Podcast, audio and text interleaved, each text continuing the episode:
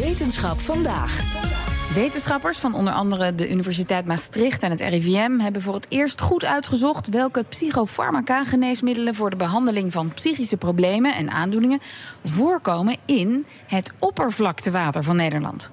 Nou, wetenschapsredacteur Carlijn Meinders, jij bent er ingedoken, je hebt de onderzoekers gesproken. Hoe hebben ze dit aangepakt? Ja, het idee eh, voor deze studie kwam van Universiteit Maastricht-onderzoeker en psychiater Jurjen Luiks. Iemand die zelf natuurlijk ook psychofarmaca, die overigens door meer dan een miljoen Nederlanders worden gebruikt, voorschrijft. Wat ik me op een gegeven moment begon af te vragen is: wat gebeurt er vervolgens met al die medicijnen? En wat is het effect van de medicijnen op onze leefomgeving? En toen kwamen we te spreken met verschillende psychiaters en mensen van het RIVM. En toen dacht ik van ja, eigenlijk is er over de Nederlandse situatie zeker nog heel weinig bekend. Um, maar ook internationaal heel weinig bekend over de vraag van in welke concentraties komen nou de medicijnen die wij voorschrijven voor in het oppervlaktewater en wat zijn dan de mogelijke consequenties voor het waterleven. En toen ze dat gingen bekijken, zagen ze dit. We vonden dus van alle middelen die we onderzochten, gelukkig van heel veel middelen dat ze in wat we nu vermoeden veilige concentraties voorkomen. Soms konden we ze zelfs niet eens detecteren, wat ze wil zeggen dat die concentraties zo laag zijn dat je eigenlijk niet kan zeggen van nou zit het erin in een bepaalde hoeveelheid. Dat is dus geruststellend voor heel veel van die geneesmiddelen. Maar voor twee van die geneesmiddelen, namelijk oxazepam en carbamazepine, vonden we dat ze regelmatig in te hoge concentraties voorkomen. En oxazepam is een angstremmer en die wordt ook wel gebruikt om te slapen.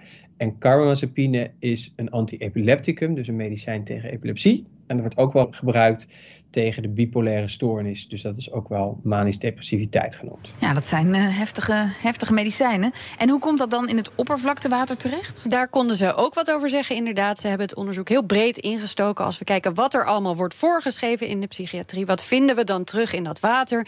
Dat hebben ze bekeken op verschillende plekken in Nederland. En dat hebben ze weer naast gebruiksgegevens gelegd. En in Winterswijk konden ze ook gedetailleerde data van een waterzuiveringsinstallatie bestuderen. En zo zagen ze dat het vooral huishoudens waren als bron. Hmm. Dus dat wat gebruikers van de medicijnen uitplassen. En helaas misschien hier en daar ook wel medicijnen die door de wc worden gespoeld.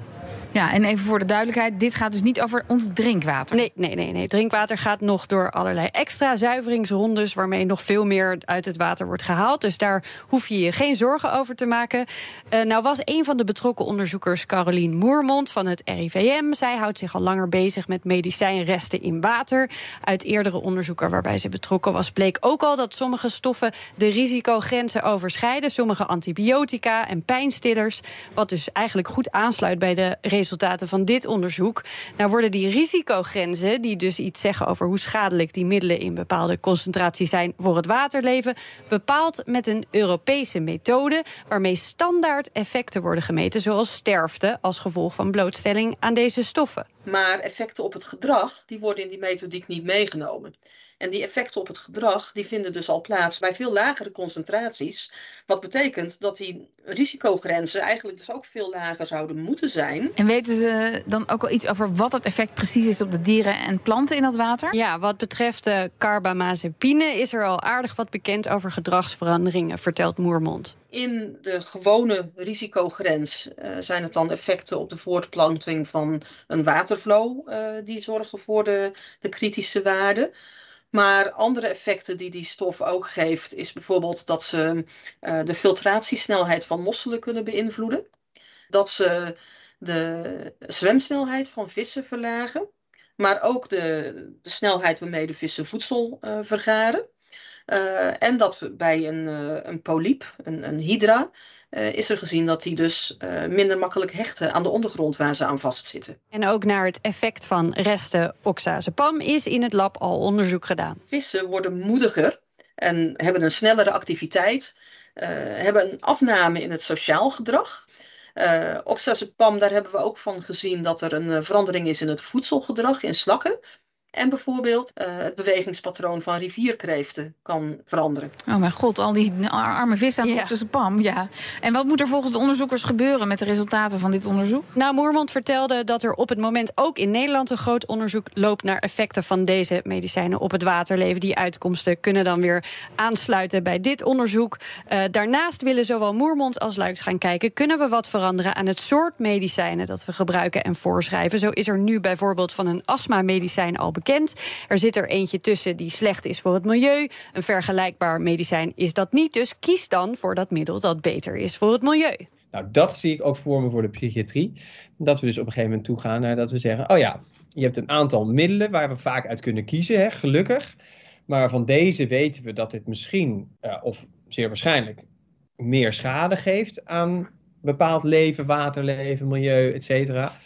Dus hou daar rekening mee in je keuze voor het ene of het andere middel. En ook Moermond zal de komende jaren verder gaan met onderzoek in deze richting. En waar we uh, bijvoorbeeld bezig zijn met het maken van een grote database, waar alle gegevens over de milieueffecten van geneesmiddelen bij elkaar gebracht kunnen worden, zodat ook de waterbeheerders die gegevens makkelijk kunnen vinden en kunnen gebruiken.